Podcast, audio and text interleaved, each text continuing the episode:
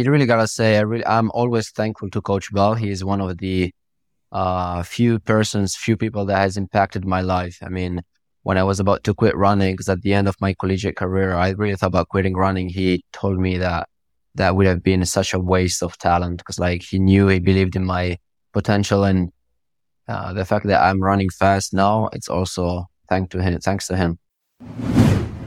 Let's Run Nation. You want a fulfilling career while giving back to the sport you love? We may have the opportunity for you. The opportunity of a lifetime could be a crazy running franchise. Crazy Running offers running, track and field, conditioning programs from athletes ages 3 to 17. Crazy Running started in 2009 with a small group of crazy runners training on one track. They dreamed of reaching more kids and sharing their passion across the country.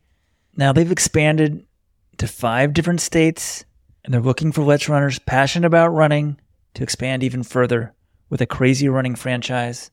If you've got a passion for running, which you do, you enjoy working with kids, think on your feet, you're a positive person and want to motivate and lead others, this is a financially and personally rewarding, flexible career. This can be a full time thing, but it's really a perfect side gig for those of you trying to train full time. Check it out. crazyrunning.com slash franchise. Link in the show notes. Give it a thought.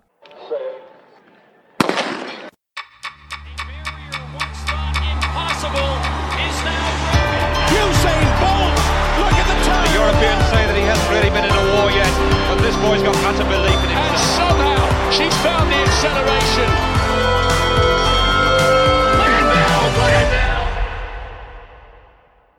Welcome to the Let's Run.com Track Talk podcast.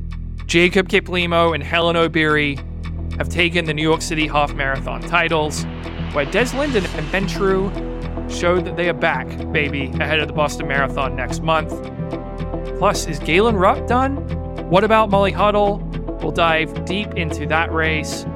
And we hear from On Athletics Club, Club coach Dathan Ritzenhein, who Weldon talked to in New York, and he revealed when he knew that Yared Nuguse was a super talent. Elsewhere, New Zealand Olympian and national record holder in the half marathon and full marathon, Zane Robertson, has been busted for eight years after claiming he was injected with EPO while trying to get the COVID vaccine. Where does that rank among the all time doping excuses? Plus, in our Where Your Dreams Become Reality segment, we have an interview with Iliass Aouani, who went from being Syracuse's seventh man at NCAA Cross just five years ago to running an Italian record of 207.16 in the marathon in Barcelona on Sunday. That interview will be at the end of the show. We've got plenty to talk to you before talk about before then. This is Jonathan Gold.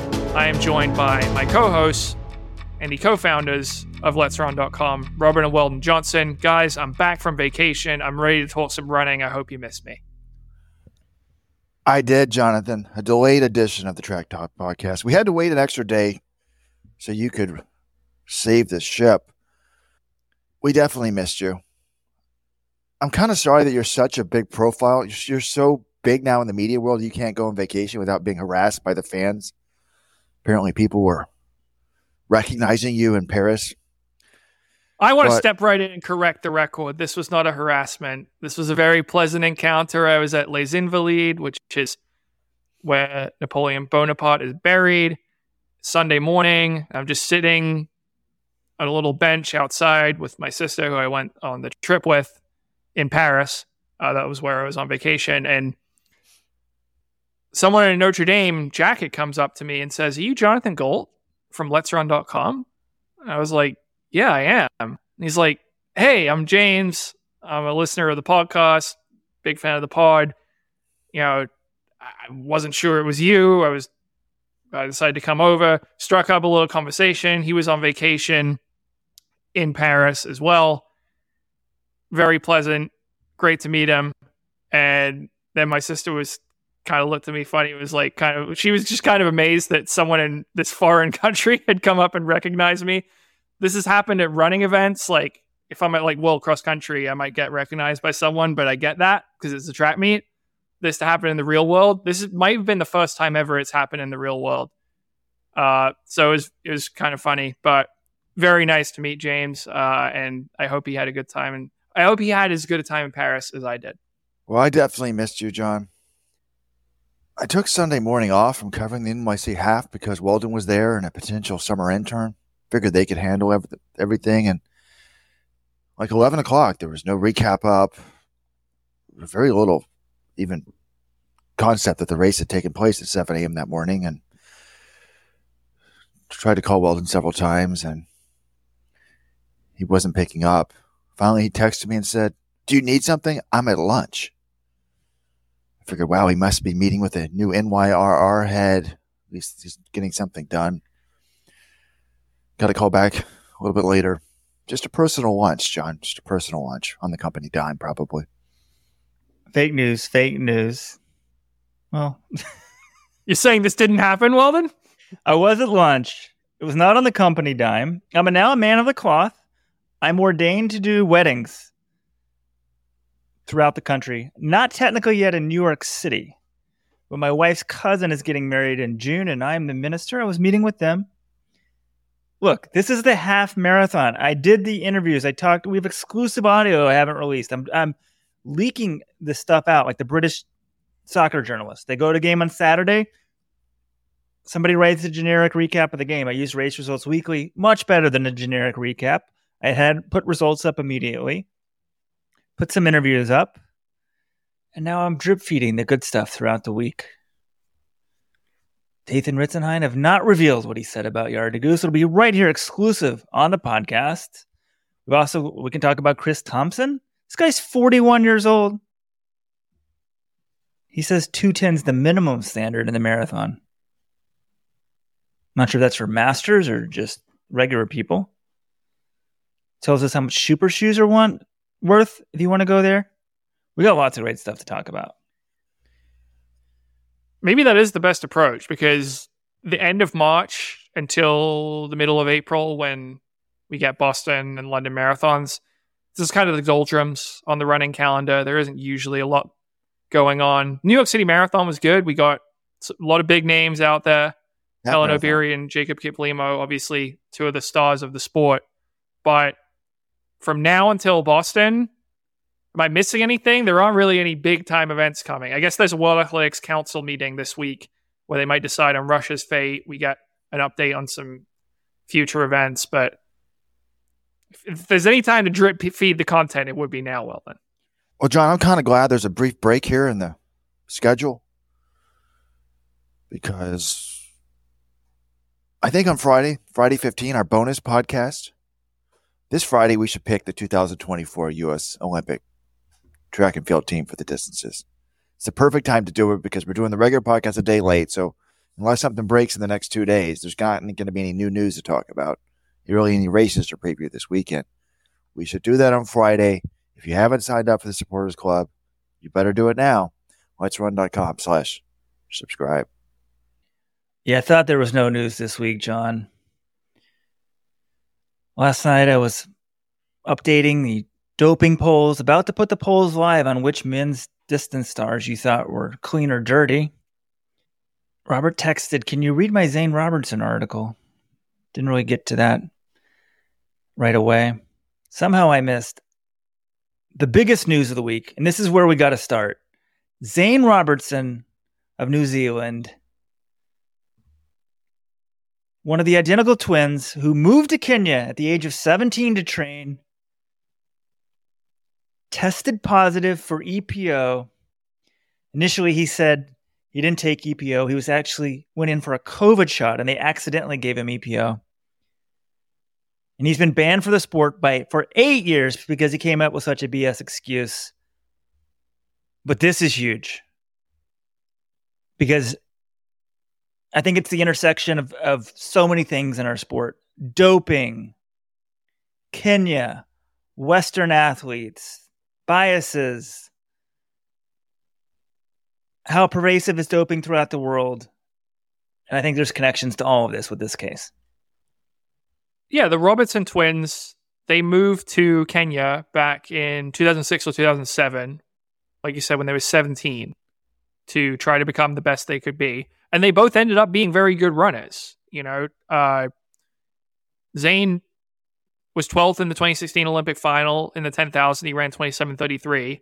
That was a New Zealand record at the time, which has since been broken by Jake. He's the New Zealand record holder in the half marathon, 59.47, and the full marathon, 208.19.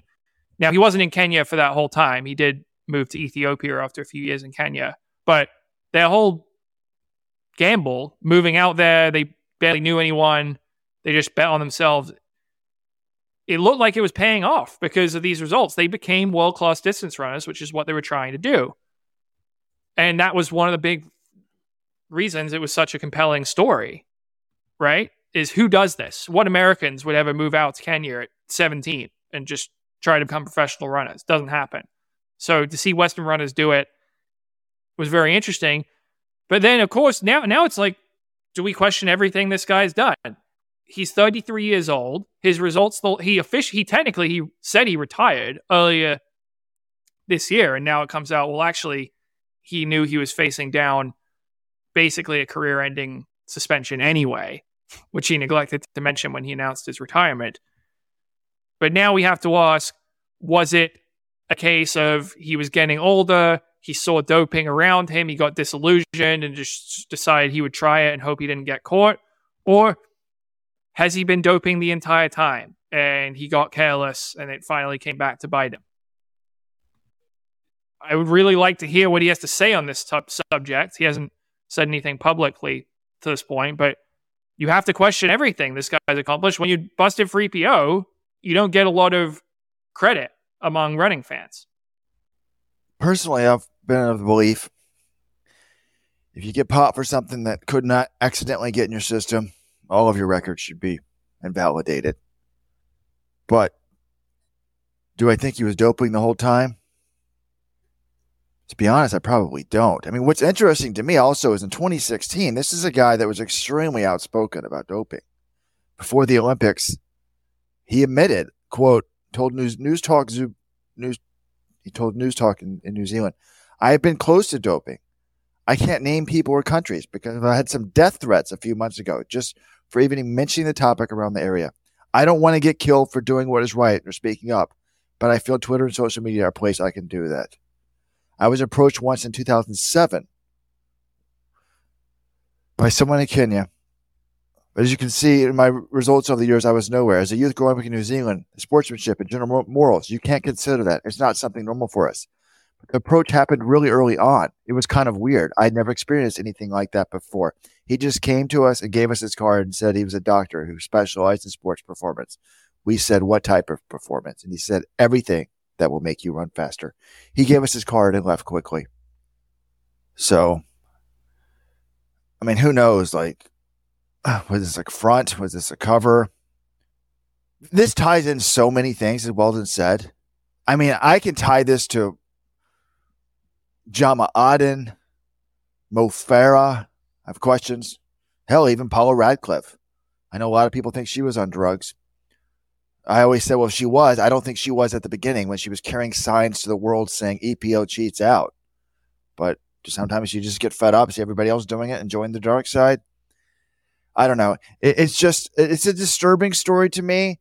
I, I think that, like, one of, I, I've been saying this you know, every so often on the show, I think. But one of my biggest disappointments as an adult is learning that the world is corrupt or there's a lot of corrupt people, a lot of cheating, stealing going on.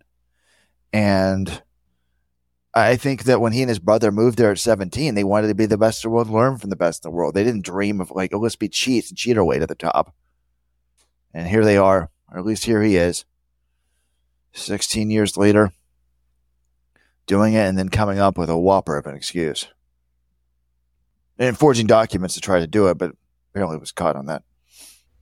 Yeah, that thing that was interesting. I mean, I guess if you're getting he's 33 and if he accepted the suspension, just admitted that I did it, he could get a one year reduction. It would be three years, but that's still taking until he's 36. He essentially gambled that he would get no time off because he was probably thinking, well, three years, eight years doesn't really matter. I'm going to shoot for zero, and if I don't get zero, I'll just retire.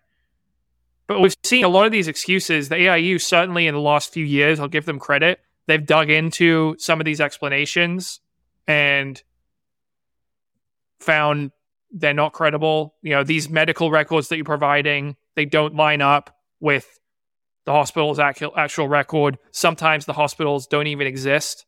So, from that angle, I commend the AIU, and they said that there's a cooperation here between the AIU, between the athletic, the anti-doping agency of Kenya, and from Drug Free Sport New Zealand. All of them work together on this case. So that's also you know commendations there. But Robert, you mentioned was this something he was doing his whole career, or did he just turn to the dark side later? If I had to guess, not really knowing any, no, knowing Zane personally, my guess would be this is something he just started doing later in his career, after perhaps getting disillusioned, going off the quotes he said. But do I know that 100%? No, that's just my instinct of the most likely scenario. Yeah, but there's a message board poster, and I looked up his IP address. He's coming from New Zealand. He said, "Oh, it's an open secret here. Everybody here knew that they were do- dirty in New Zealand." So I asked him to explain why they thought that. Um, and I've been reading on the message board. I'll probably get sued if I was in Europe. People are like, "Oh, Julian Wanders, another Western guy from Europe living in New Zealand. I mean, living in in Kenya. Is he doping?" You know. But I mean, there's no evidence they are. But I, I do think this, like when you're living in the, when you're from a Western country, this is just my personal opinion. And you go to Africa to train, it makes me more suspicious. Like, although Kenya's doing a great job of, of, of catching people nowadays. But by the way, he was not caught for a test in Kenya. He was caught taking a, a test at I think the Great North Run, right? Uh, Manchester Run in England in May of 2022. But you know, I, I know supporters club member Des Linden went to Kenya. Maybe you want to get rid of the distractions, but you know, I, I talked about the ties to, to. I would hope that if this guy knows it, people are like, oh, hopefully he comes clean.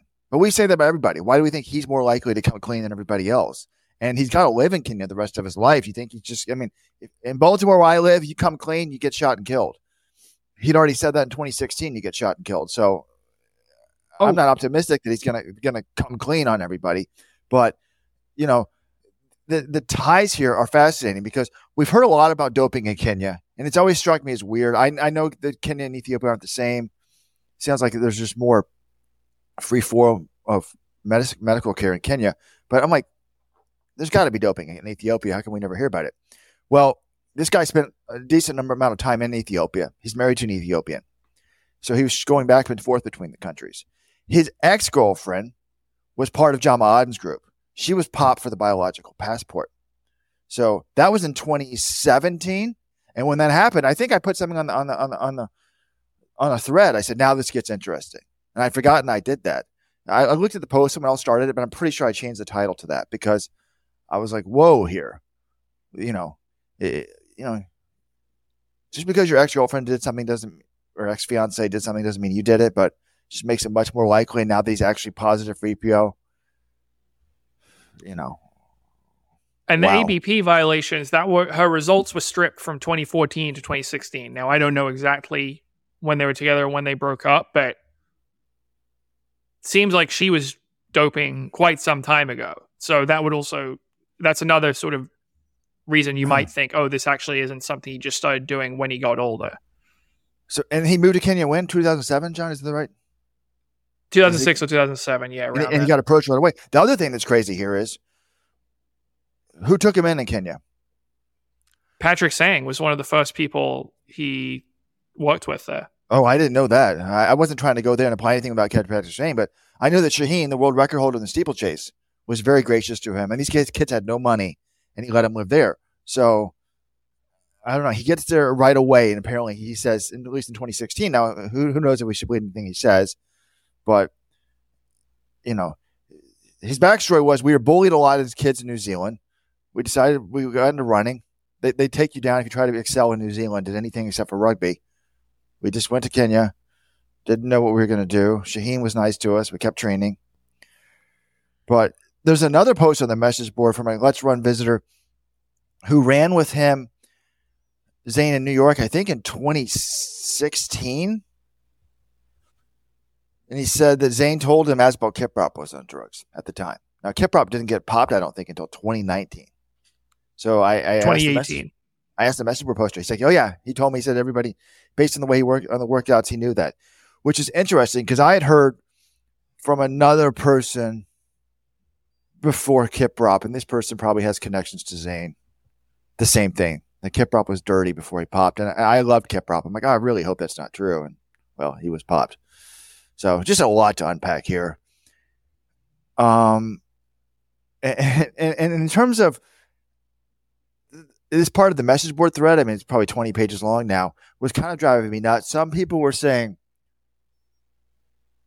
I don't know, they were trying to like blame it on certain countries. Is this a New Zealand positive? Is this a Kenyan positive? And Kenyans were saying it's a Westerner doping, and Westerners were saying it's Kenyan doping. It's to me, it's just you can lie, cheat, and steal whether you're from Kenya, New Zealand, America, whatever. Like, why are we trying to blame it on the country? Ultimately, he's responsible for his decisions, but it's just. I don't know. Some people thought I was condoning it. I think you might get worn down if you see everybody else doing it and decide to join the dark side, like the cyclists. Yeah, you say, Robert, not to condemn a country, but you just went through and essentially cast some shade on everyone who was associated with in Kenya. And that's kind of how this game works, right? But it, is it fair? It's a little infa- unfair that in Kenya, there are really two main training hubs. There's Eldoret and Iten.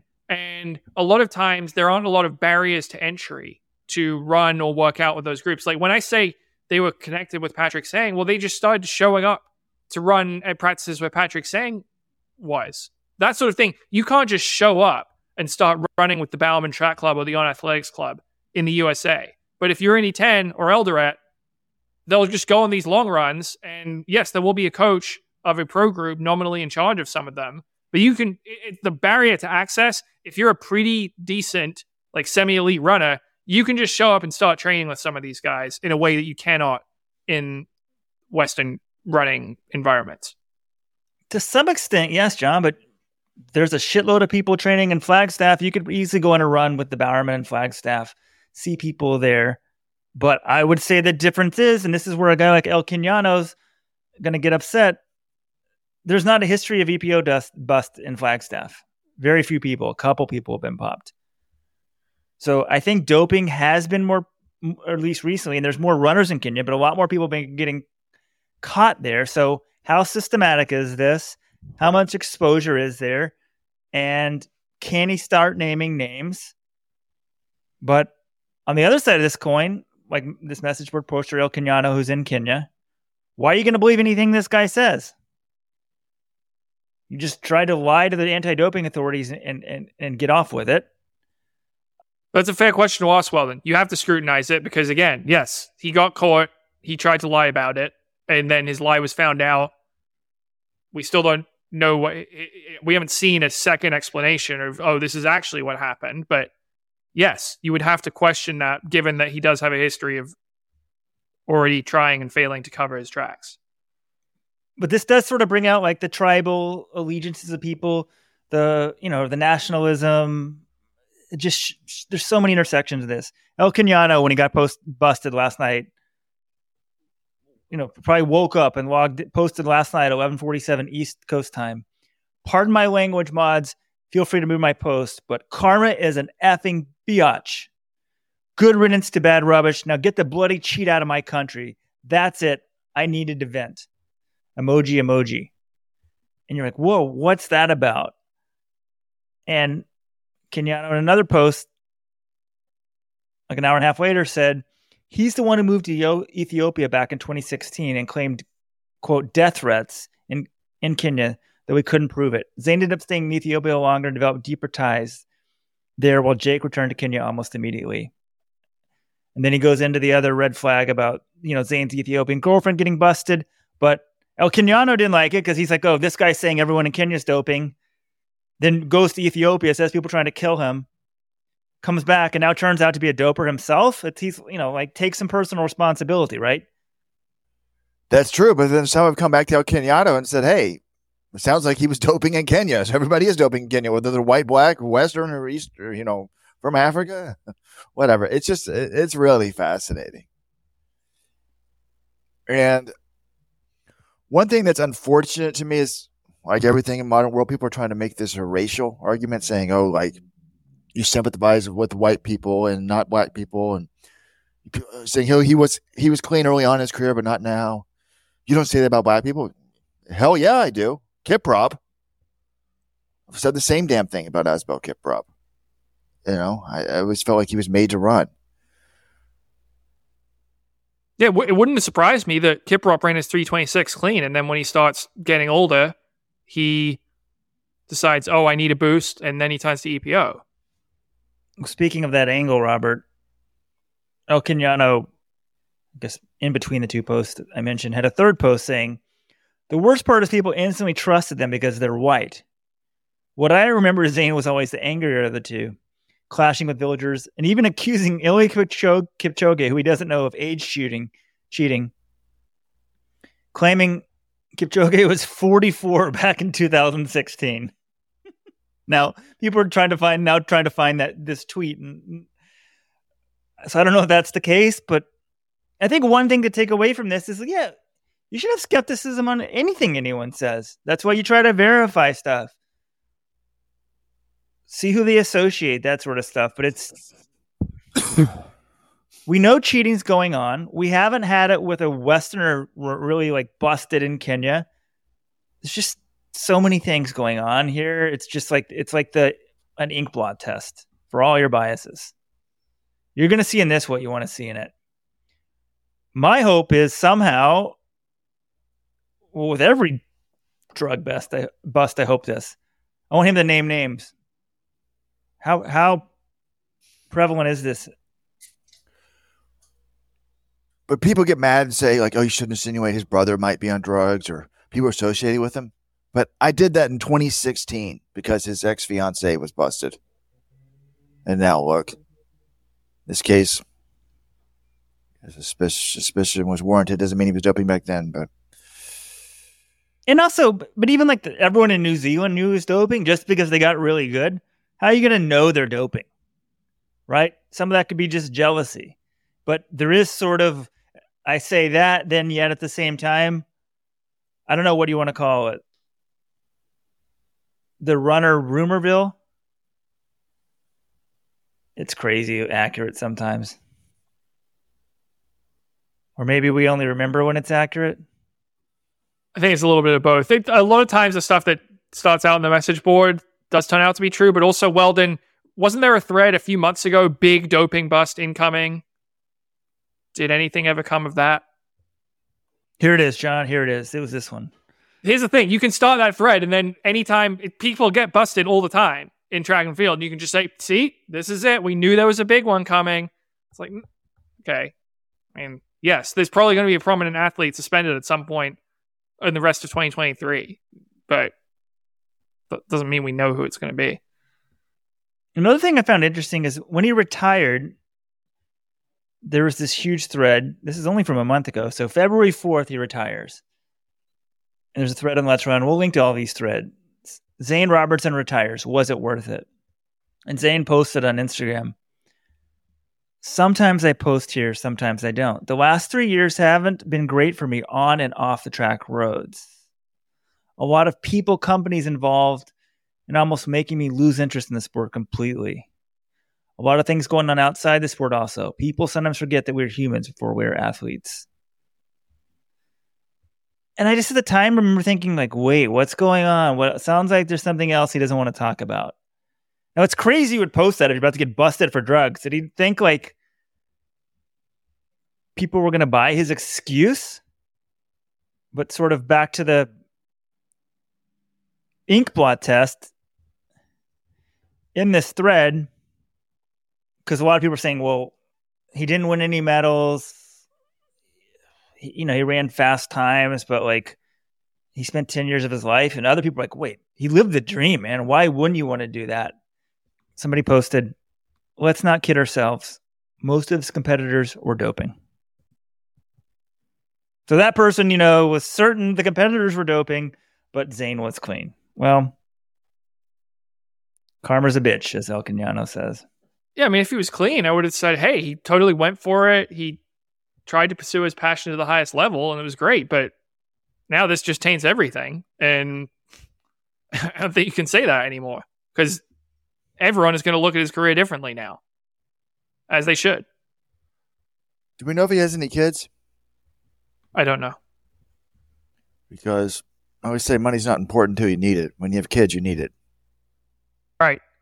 Moving on to the other big event from the last week. That would be the New York City Half Marathon on Sunday.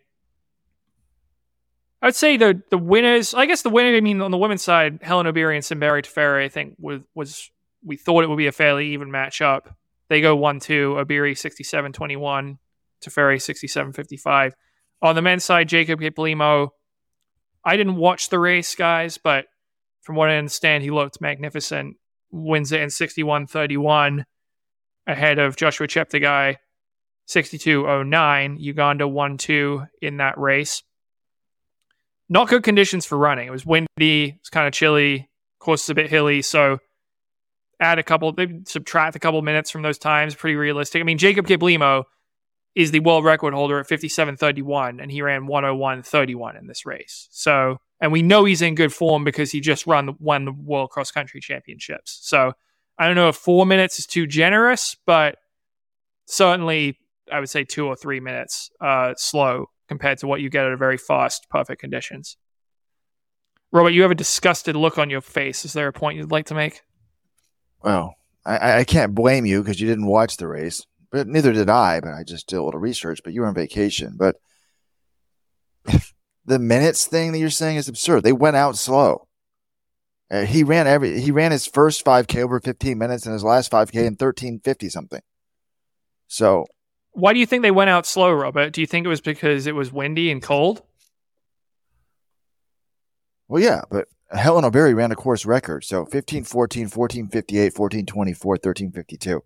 I mean, he basically just put 30 seconds on, on Cheptegei in the last 5K, a little bit more. So 419, 12th mile. The guy's insane. And when I went back and was watching the YouTube clips and stuff and was reading the message board thread, people are just like, he's so smooth. He looks like he's jogging. And I was never, even when I was coaching, like an expert on form or paid much attention to form. I felt like kind of like Michael Johnson back in the day, the sprinter. People thought his form was terrible. Then he set the world record. And then I go, oh, maybe it's more efficient form. And Paula Radcliffe, she has terrible form and bobbing that damn head. And she's running 215, 25. But when this was over for me, I was like, wow. Like, imagine, I mean, if he's actually made for the marathon, this guy basically can't lose on the roads. And, you know, I, I was just like, it hit me. Like, is it blasphemy to say, could he be better than Kipchoge in the marathon? Could he run yes, faster? it's blasphemy. Eliud Kipchoge has done something that is so much. There is no comparison to what he's done in the marathon. He never loses. Before he came along, people would stay at the top for one or two years in the marathon. Eliud Kipchoge, when he won the Olympic marathon in Rio in 2016, before he had a world record, we wrote an article saying he's the best ever. This was in 2016. Then in 2022, six years later, he sets his second world record. He runs 20109. What he has done, he, he ran 159 for 26.2 miles. To say, could he come along and have a better career than Eliud Kipchoge? I just think that's disrespectful. As great as Jacob Kiplimo is, I, I, yeah, I think that's unfair. Eliud Kipchoge is so much better. Th- if you split his career in two, he will be the number one and number two greatest marathoners of all time. So I think I do think it's blasphemy. Well, those of you listening at home, which is everybody, unless we put a clip on the internet, John had such a look of disgust on his face when Rojo said that. But John, I guess maybe okay, fine it's probably almost impossible to have a marathon career like Kipchoge's. But could he end up being faster at the marathon than Kipchoge? I agree. With, I, that's possible. I could see that coming, but I don't see him being basically unbeatable in the marathon for 10 years, which is what we've seen Kipchoge. I don't see him being so much better than his peers that Nike has to start creating one off exhibition races to give him a challenge in the event. I, I don't think that's how good he's going to be. That's not why Nike did it. They they did it to, to get publicity, make money, and sell their damn shoe, John. But uh, what about when Nike the, didn't do it? What about when Ineos did it, Robert? Because they wanted to see the sub two break. I pro- yeah, because it- Kipchoge was so much better than everyone else. There was no point. He already had the world record. He had no more worlds left to conquer. So he went. he does. he He's got plenty of worlds left to conquer. He's. He, how about running a damn race that's got hills in it? Guy's been running. I think we're less than one month away. John, when's the New Boston Marathon? April seventeenth. Well, we're less than one month away. Someone plan the Let's Run party. Book a venue for us. Maybe the Let's Run credit card route. Someone in Boston, get something going for us. We're not good with logistics. Someone in the military and who used to be in the someone military. Someone in Boston. Jo- stuff. Plan a Wait, party someone, for us in Boston. You have to have been in the military in order to plan this party. No, I mean this isn't doesn't seem too hard beyond our capabilities. But yeah, if someone wants to get something organized, the Let's Run crew will show up to it.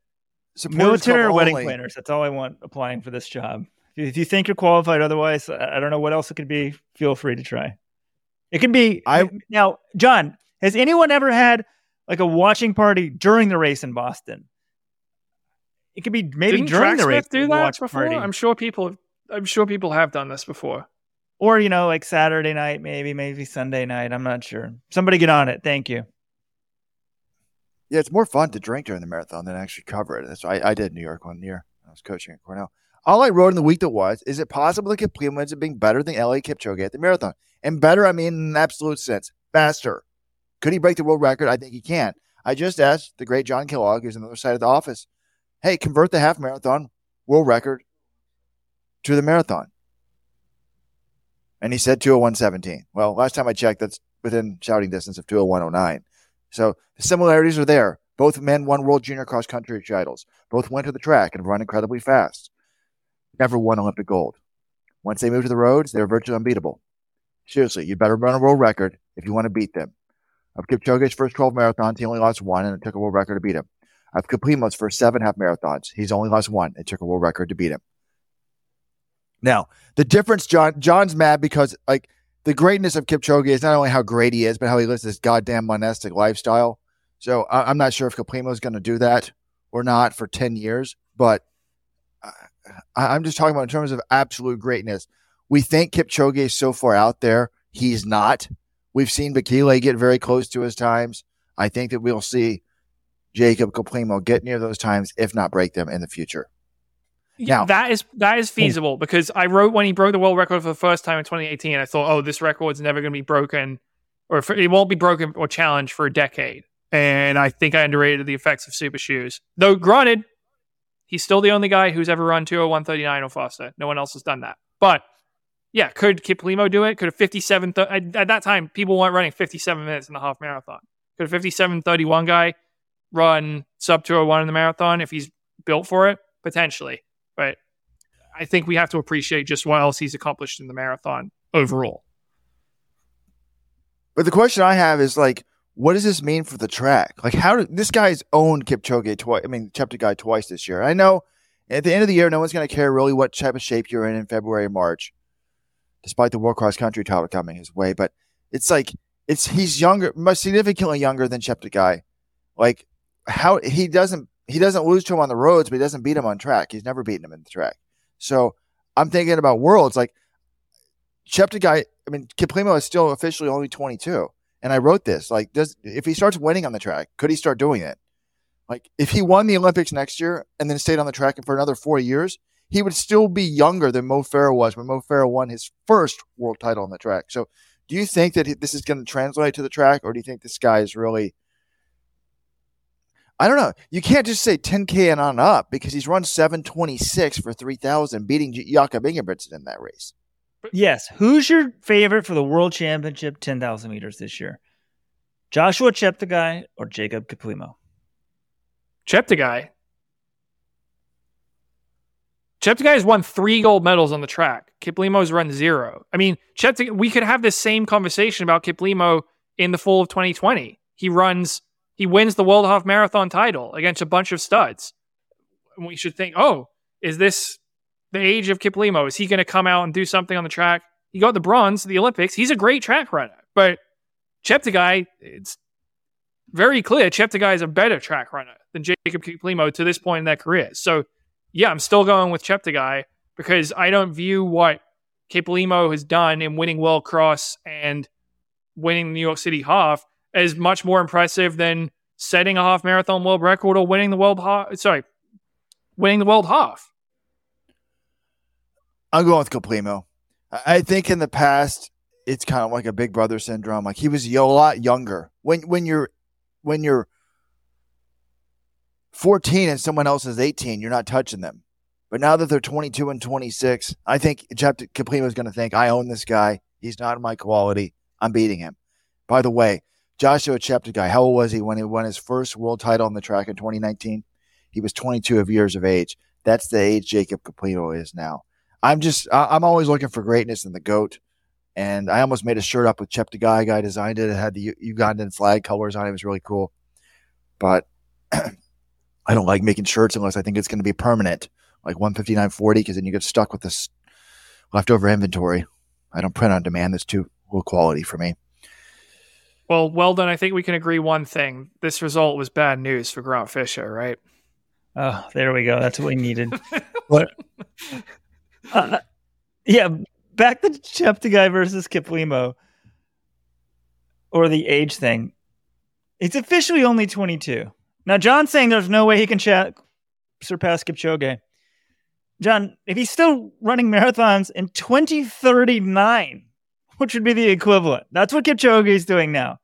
2039, he'll be th- Kipchoge's age. I mean, that's nuts. Like, how long Kipchoge's been around, and just as you said, the consistency in the marathon since 2014. All right, let's talk a little bit about their form. I mean, he does seem smooth. I was watching Cheptegei. He doesn't seem as smooth in the roads. There seems to be some wasted motion there. There's no up and down in, in, in Kiplimo's stride. Then I was looking at Hellen Obiri. I can't even watch her run on YouTube. It's so painful to watch her just struggle with those damn arms. But then I thought, well, like let's look at Paula Radcliffe. Can, can a can a biomechanics expert get back to me or Jonathan Gault ask your opinion? I was watching Radcliffe.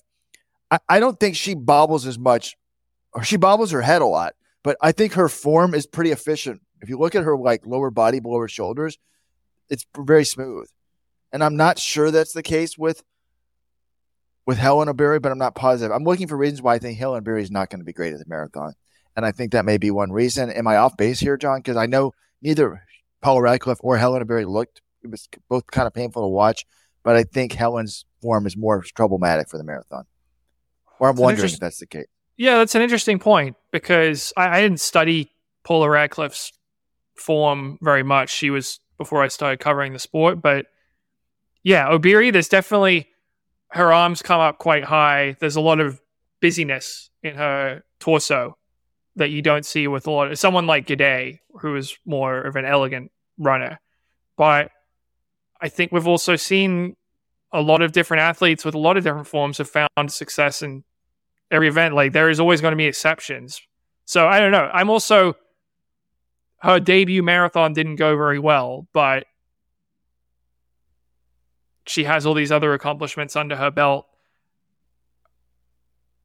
I'm I still think eh, whatever marathon that Hellen Obiri runs this fall, and Weldon, she told Weldon that she will be running a full marathon October or November. I think she's going to do very well as long as she can stay healthy. But I'm not a form expert. So what's she going to do between then? There was some talk that she would hop into a spring marathon.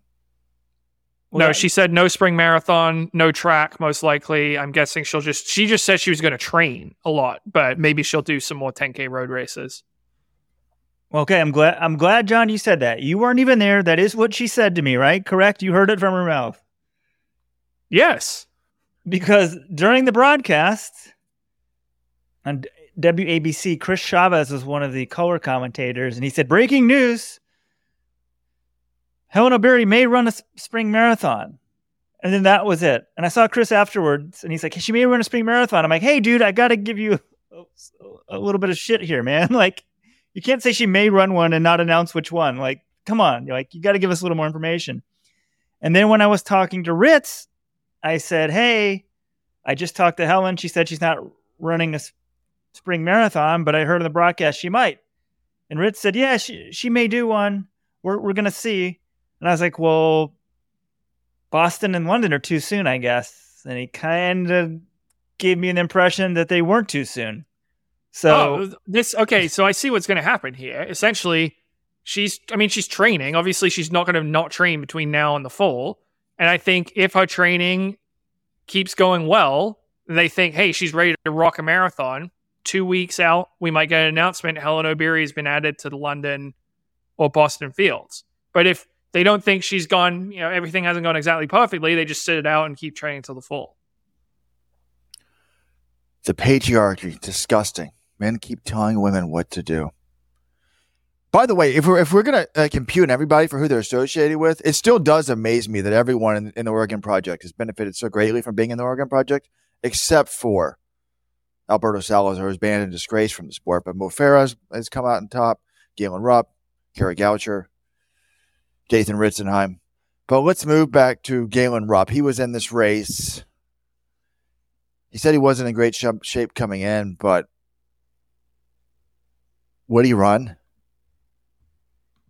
He ran 64.57 for 17th place. Not good. And Weldon said he was limping afterwards. But his quote seemed to me up, up upbeat. Well, then he said, like, I, I know where I'm in. I, I, can train. It sounds like he could train without being in pain. So why is he limping? What do you make of this? For the record, I did not speak to Rupp after, after the race, but without Jonathan Gault there, I attempted to speak to Galen Rupp for maybe the first time in ages. Maybe I did last year at the marathon. I'm not sure. Usually I'm like, John, you go there. There's Alberto used to make me feel like a terrible person for wanting to ask them about the gray area or who knows what I used to focus on. But immediately after the race, I think maybe even before he came to the mix zone, Galen told Race Results Weekly, obviously it's disappointing. The cold air is never great for me. I really just had to strip everything back the last couple years. It's been like four years since I've run normally. It's going to take some time. I know where I'm at now. I have to start somewhere. I feel like I can actually train, be healthy, and walk normal for tomorrow. Now he says that, yet then I see him in the mix, the little athlete area people pick up their bags and go out and you can interview athletes. And I was like, oh, there's Galen. And to me, he looked very tight, very cold, and I thought he was limping, walking very gingerly. And I went up to him as he was exiting the area and said, Oh, Galen, can you t- talk? And he said, No, as he's sort of exiting. And we had a possible Let's Run.com intern there, Alex, because I mentioned it been true. I saw Galen Rupp limping. I was like, How would you refer to Galen Rupp, and he's like, I would, thought he was cold, tight, and limping. So it was a very cold day. Galen doesn't like the cold because of his asthma. He didn't look great to me after the race, but I guess if he runs 104, that's a pretty poor performance for him. So maybe that's not surprising. Yeah, it's hard to know what to make of all of this, Weldon, because he says in this interview that you know he thinks he can actually start training healthily, but I think that's been that's been his hope the last few years, and it hasn't come together. Like his last couple marathon builds have not. He hasn't been able to do everything he wants. He's had some pain in them, or he's had to scale back sessions, and I think we keep going forward. Like he's like, all right, if I can just get some healthy training from now, you know, I think I've reached a good point at this point now, and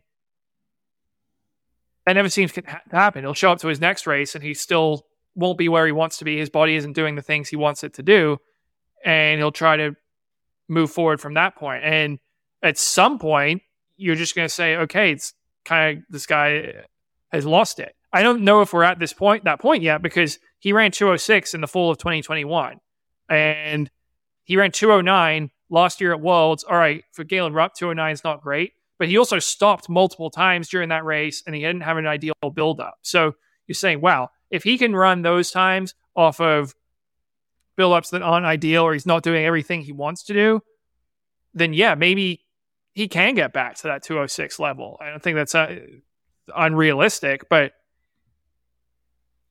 he needs a stretch of good, healthy training, which he hasn't had for, for some time, certainly since before the Olympics.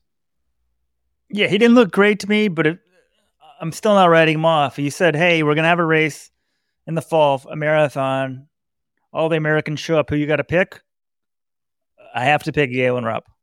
So I guess that means he's my favorite for the U.S. Olympic trials still.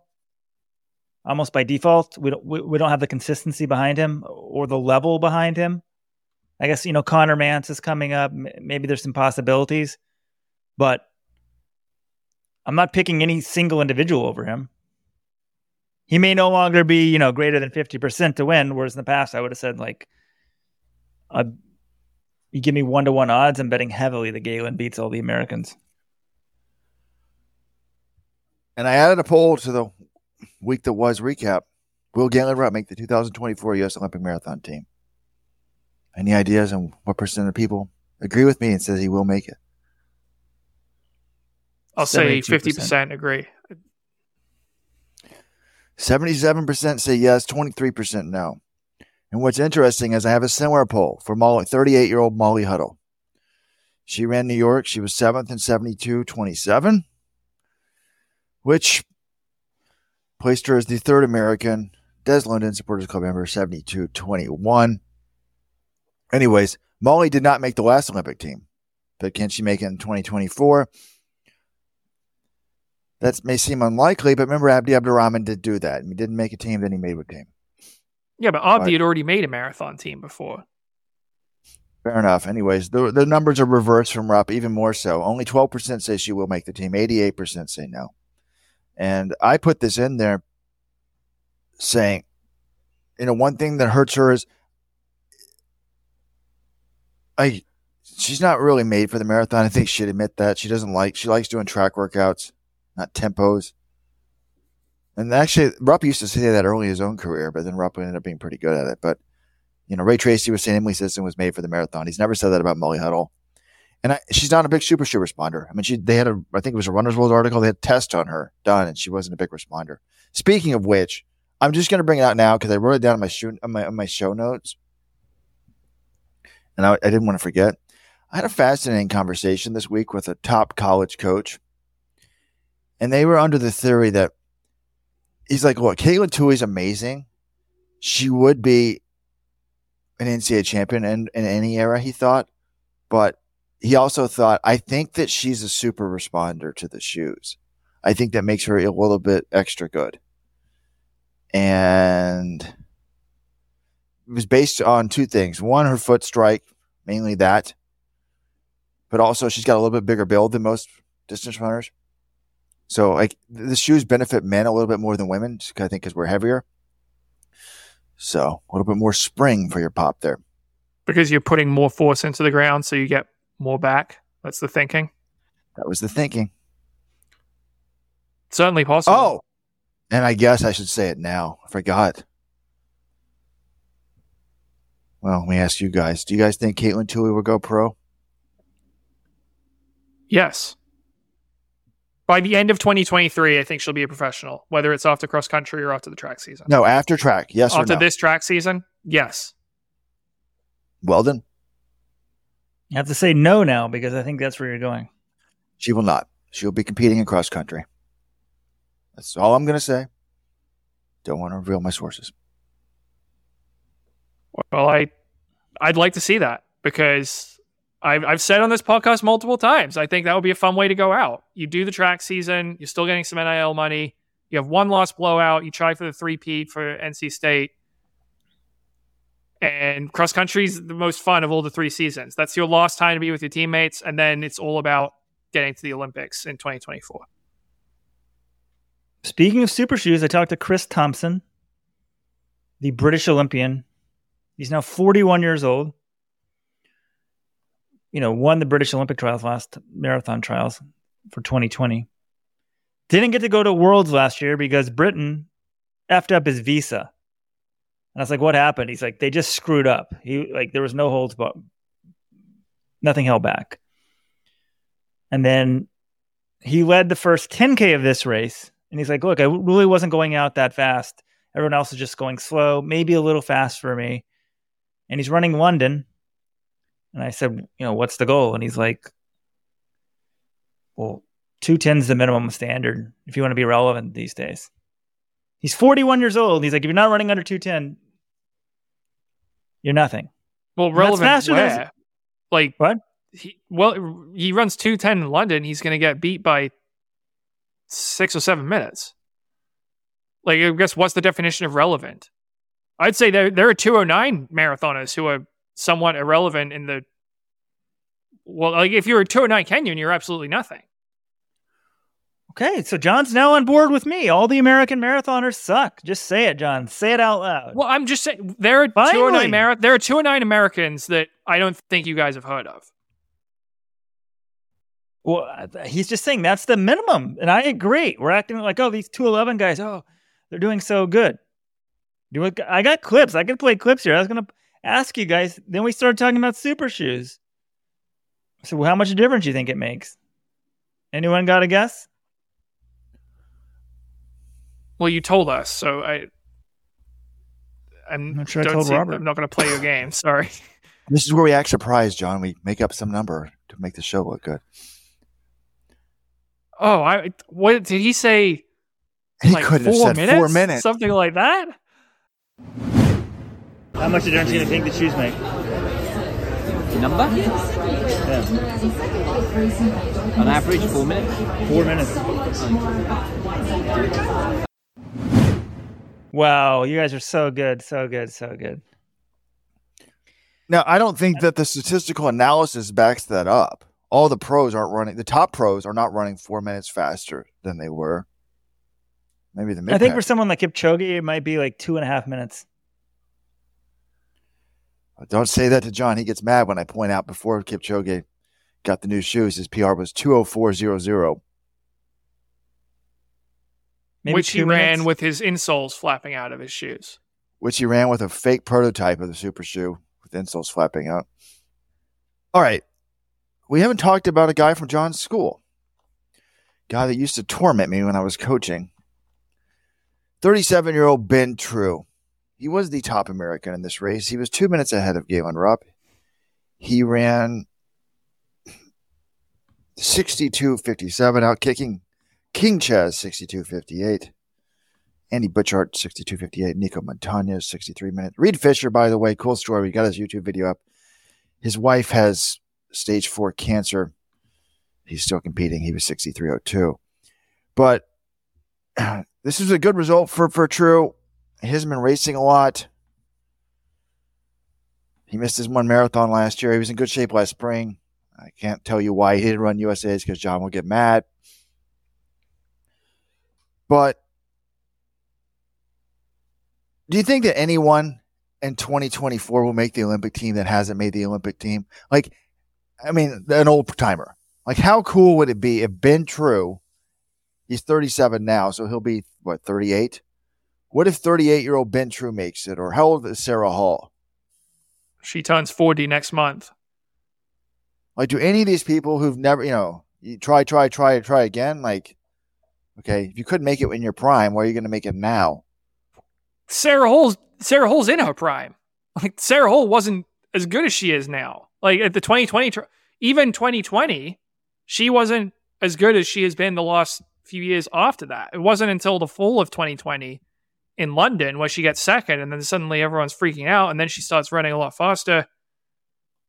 Sarah Hall's just better. And then Ben True, I mean, he came very close. Like, could Ben True make the Olympic team next year? Yes. Is he he's in the conversation. I don't think he's done anything yet to say he should be one of the favorites. Certainly, I thought his first marathon went pretty well in New York in 2021. He was seventh. I think he was a little conservative in that one because it was go around, and this was certainly an encouraging result. Running 62.57 on you know pretty t- slower start, not great conditions. I know he was a little bit more conservative than the top guys, but I was encouraged, I, and now I'm excited to see what he does in Boston. I think it will be a great story if he made that team.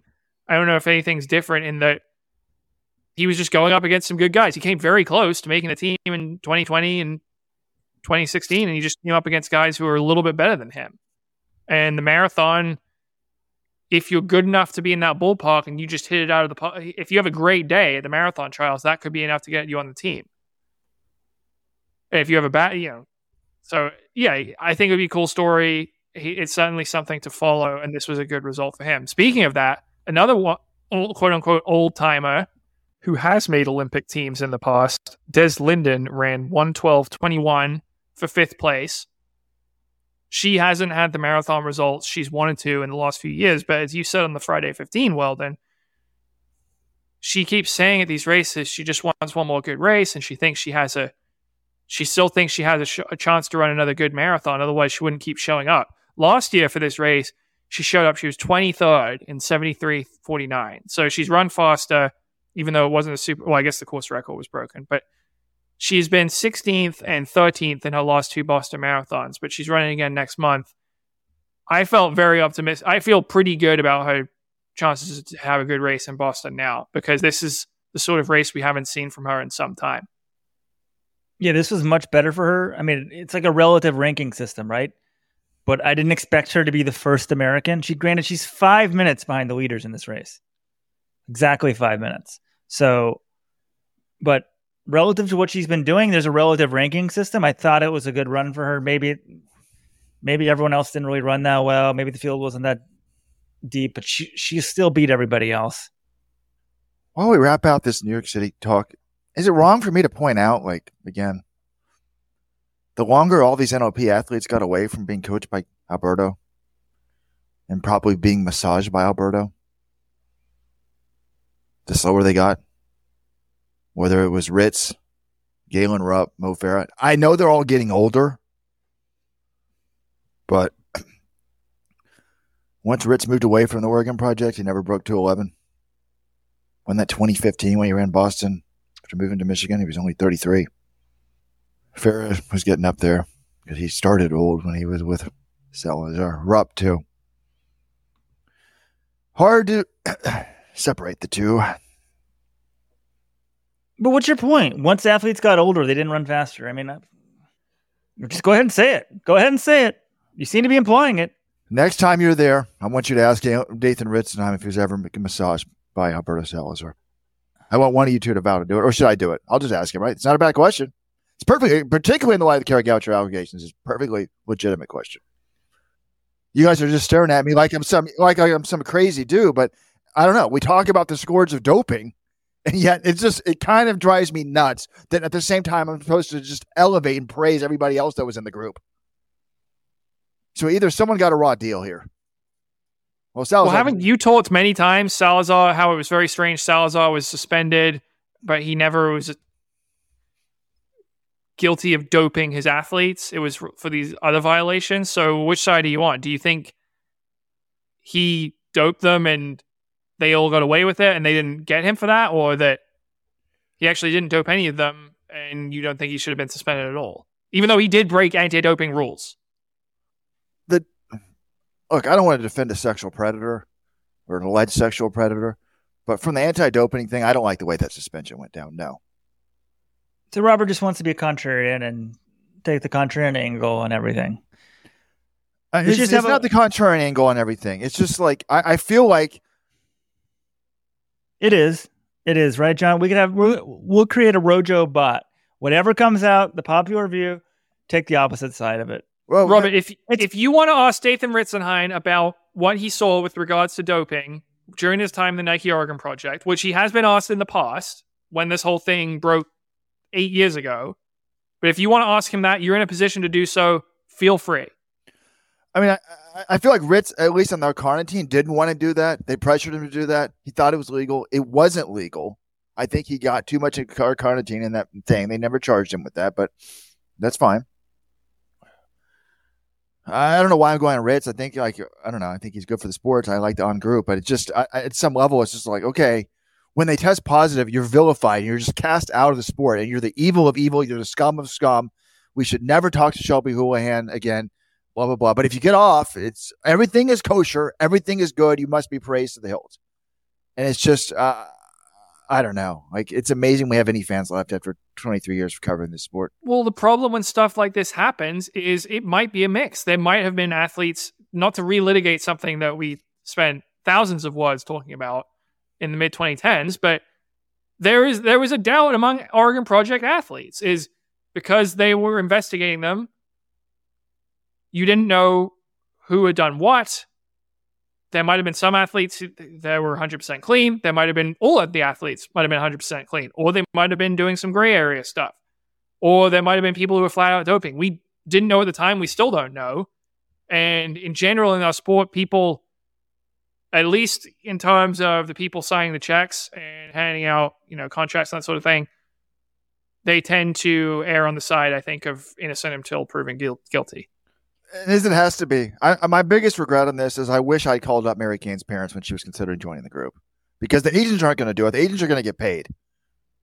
Like, I don't think you should send your high school daughter to, to, a professional group. I just think it's it's not right. I think I don't want to get too on top of the agent for that, but uh, you know, but I've heard so many rumors in this group in the past. By the way, if you're the person that was babysitting one of the NOP uh, house sitting one of the NOP uh, houses while one of the athletes went on vacation and the dog knocked over the trash and there were tons of syringes, please call me because I remember hearing this rumor too, and I we never followed up on it. Robert at letsrun.com, Robert at letsrun.com.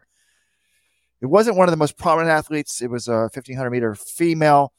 You were house sitting in their house. Please give me a call. Thank you. Unbelievable, John. I didn't read the Kara book, but uh, Kara in the book says, look, maybe Alberto when he gave him a massage, rubbed some cream in me. I think she alludes to that possibility, apart from a sexual assault. So stuff could go on, people wouldn't know it. But Robert said it's amazing we have fans.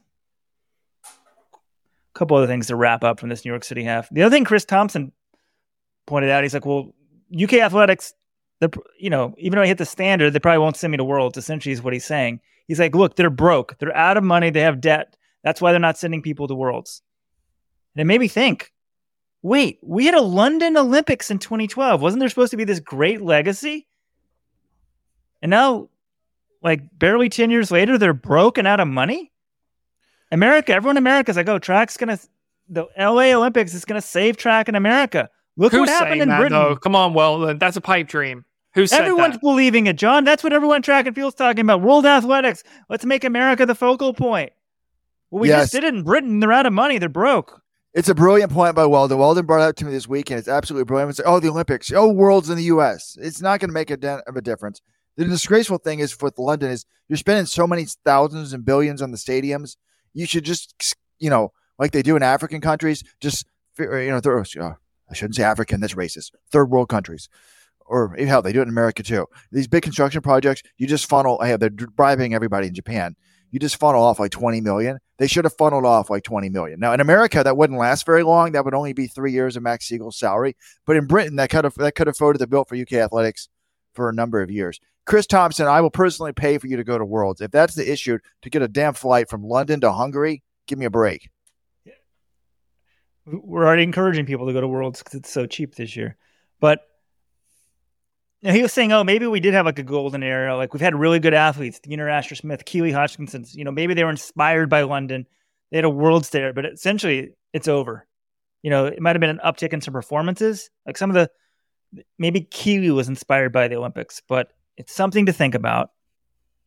Now, well, then when you were in New York, you also spoke with Dathan Ritzenhein about Yared Nuguse, who had had quite a 2023 season already. Can yeah. you share some of your highlights from that talk? Yes. Before we play the Ritz and Yared Nuguse audio, can we get an acknowledgement from Rojo that the OAC, Dathan Ritzenhein, the group of the indoor season? Without a doubt. Okay, wow. The little contrarian head was trying to spin and find something, John, to prove me wrong. But there it is, without a doubt. The AO, it's official. The indoor season is wrapped up. The On Athletics Club. What's the award, John? We need to start coming up with awards, names. They're the well. Oh, there we go. They boycotted World Cross. Let's remember that, and they didn't break twenty-seven. That's outdoor season. Those are outdoor. That's an indoor track. Does Alicia right. Monson sl- taking 10 seconds off Molly Huddle's national record in the 10,000, does that not can she give some of those seconds to Joe Klecker to make sure that he gets under 27 and that kind of offsets it?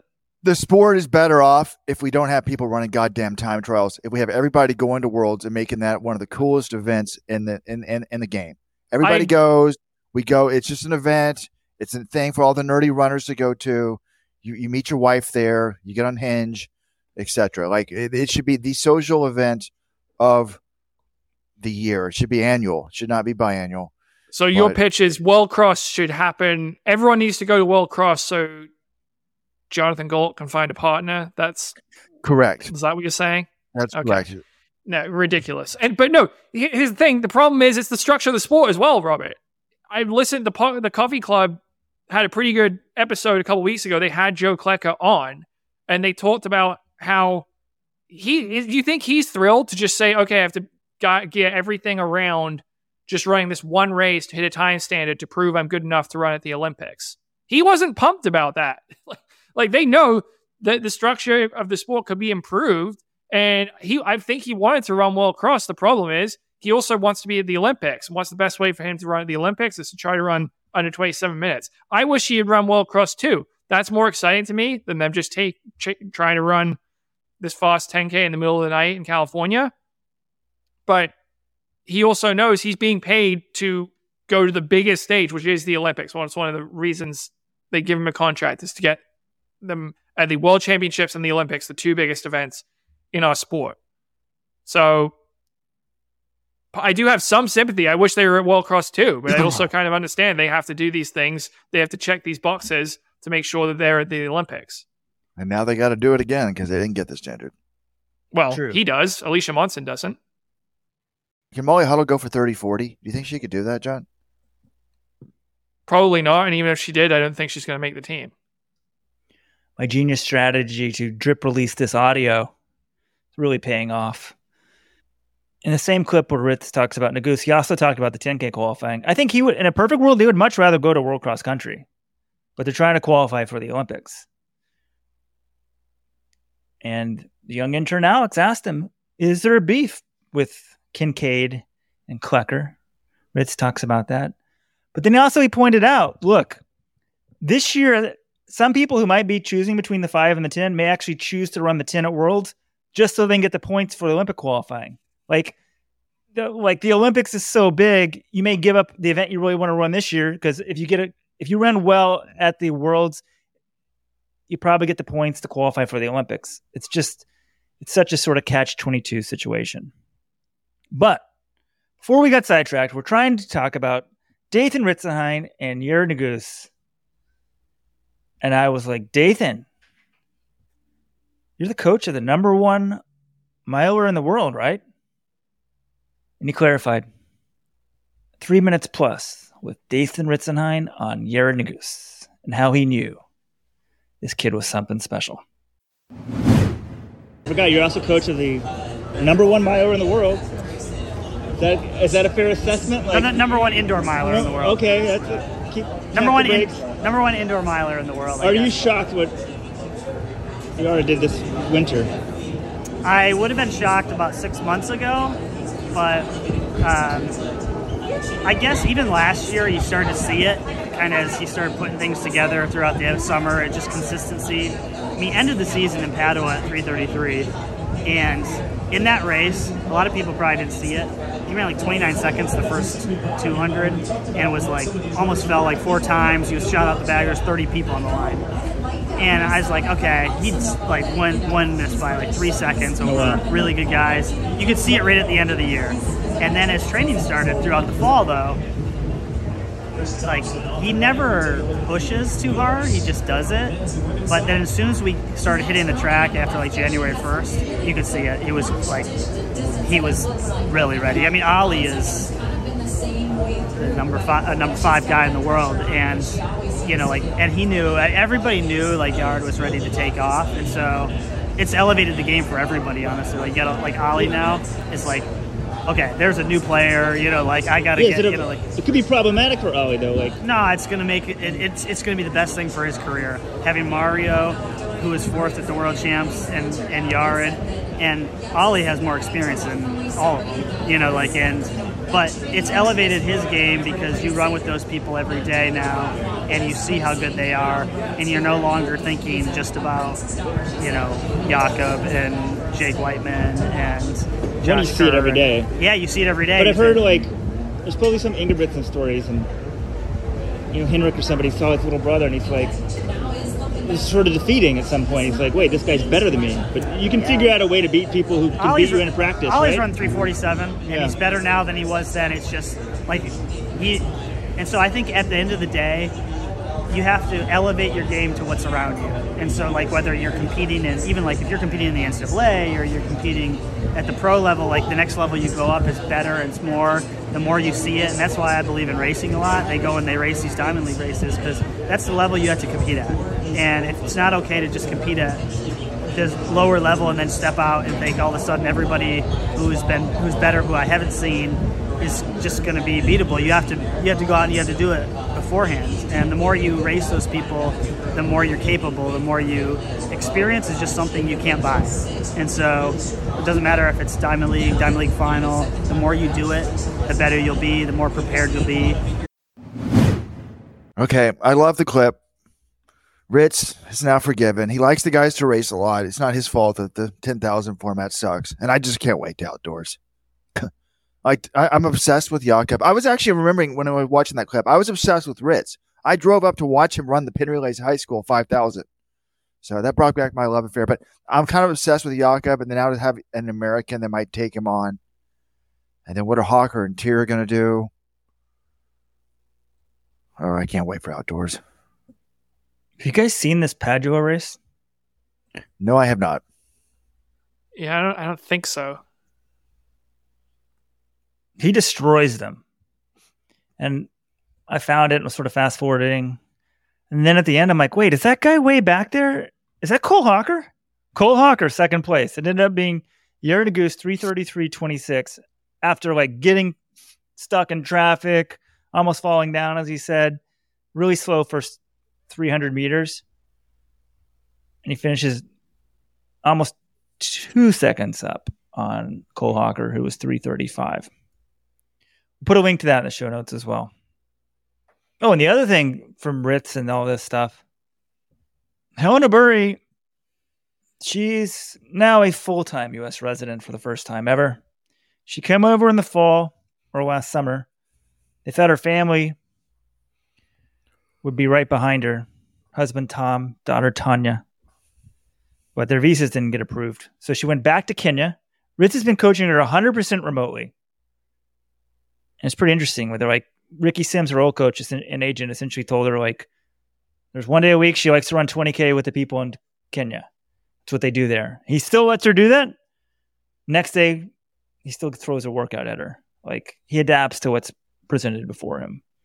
But now they're in Boulder full time, living in an Airbnb, trying to figure it out. Where are they going to go to school? I mean, there's all these sort of real world stuff. Where do you want your kid to go to school? That sort of stuff. But Alicia Monson's now going to have a new training partner a lot of the time, it seems like. So I think this could be a new development for her, push her to new heights. It could, but I've also seen her say that just having Josette Andrews and Robby Andrews in training has also helped her because before she would just be able to have Sage her to to push her on the speed stuff. That has already allowed her to push a little harder in the distance sessions, or maybe not have someone ahead of her just to key off of. So she's already made that jump, I think, from getting a distance training partner, but I don't think it would hurt her having Hellen Obiri added to the mix because obviously she's an even better runner than Josette Andrews. Could hurt her though, I guess, John, right? Could train too hard. This is it, the end of her career. Overtraining. All right, guys. Well, I think that's going to do it for the regular portion of this podcast. And then we do have an interview just coming up with Iliass Aouani, the new Italian record holder in the marathon. But anything else before we talk to Iliass? I'm just looking forward to it. Never top 100 in city cross country. 207 in the marathon. All right, it's now time for our Where Your Dreams Become Reality segment. This week, we're pleased to be joined by Iliass Aouani. Iliass ran in the NCAA from 2015 to 2019, first at Lamar University in Texas, and then the last three years at Syracuse, where he was the two time ACC champion on the track. Though he never finished higher than 128th at the NCAA Cross Country Championships and didn't even make Syracuse NCAA XC squad as a senior. It's a little bit misleading though, because after that, he did get in really good shape senior year on track, setting an ACC record of 28 25 in the 10,000 and won the ACC in the 5 and the 10,000. As a professional, last year he made his marathon debut in Milan and ran 208.34. And now in 2023, at the age of 27, he's even better. He ran a personal best of 61.49 in the half marathon in February. And then on Sunday, he ran 207.16 to break the Italian record at the Barcelona Marathon. Iliass, welcome to the LetsRun.com Track Talk podcast and congratulations on the national record. Hello, everyone. Um, thank you so much and thanks for having me here I thought your your story was really cool. I mean, I, have got an affinity for upstate New York college teams because I spent ten years of my life coaching at Cornell, and I, I got to know the Syracuse coaches. I mean, I was there when they started. I'm like, how are you guys going to get anyone to come to Syracuse? And then, you know, less than ten years later, they're winning the national championship.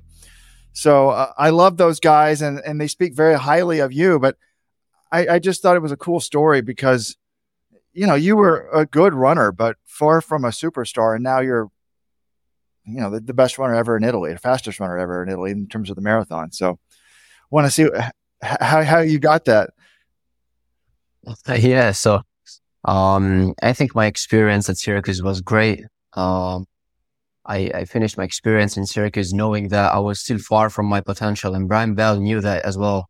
Because uh, like I started making the most significant improvements on my last year uh, I wasn't, I mean, I, I, probably, I probably wasn't doing the right things for me. Cause like I have some features, uh, some features I, I, and I probably wasn't, you know, doing the right thing in training. And I also have to add that I had a fracture in 2016, which was my first year in Syracuse, and that has slowed my, my progression sig- significantly. Um, and I started, you know, to make some good progress in 2019. I won a couple ACC titles. And from that year forward, my, my curve went, went upward. So, uh, and I came back to Italy and, you know, I started my, um, my relationship, my, I started, you know, um, uh, co- Massimo Magnani started to coach me and he's well known in Italy because like he has some great experience as regards marathon training. And he knew from the start that I was a marathon runner. He knew that my uh, uh, my way of running was gonna, you know, make a good marathoner out of me. Yeah, Coach Bell said you did some crazy long runs in Syracuse. I think he said 20 miles at 508 pace. So that's pretty cool. Oh yeah, so when, when you went into one. this this most recent race, I mean, what was your goal heading into Barcelona? So uh, we knew uh, I, I could run, you know, some, something around 207. And actually, we didn't think that Barcelona course was that tough. I mean, we, uh, we thought it was very fast, but actually, you know, it was kind of hilly, kind of challenging, especially at the end. And I tried to stay with the second pack. You know, there was a, uh, a pacer that had the job of pacing us until like through 30k around like three minutes per k, which is like 450, 448 per mile, something like that. Uh, but the thing is that after 30K, I found myself alone. So I had to run my last 10K by myself. And that's not really easy uh, when you run a marathon, and especially when you run the fastest marathon of your life.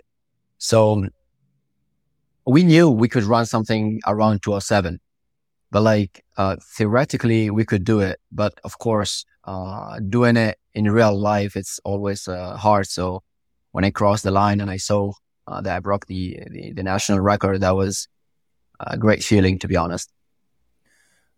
So sometimes it can be a little bit tough in the marathon. Like you you start to lose, you know, your, your, your thought process a little bit. Like, but did, did you know coming down, like, wow, this is going to be close? I mean, you must have known the record. I think it was 207.19. You run 207.16. Was it an all out yeah. sprint from 40K to, to the, from, from 40K to the finish?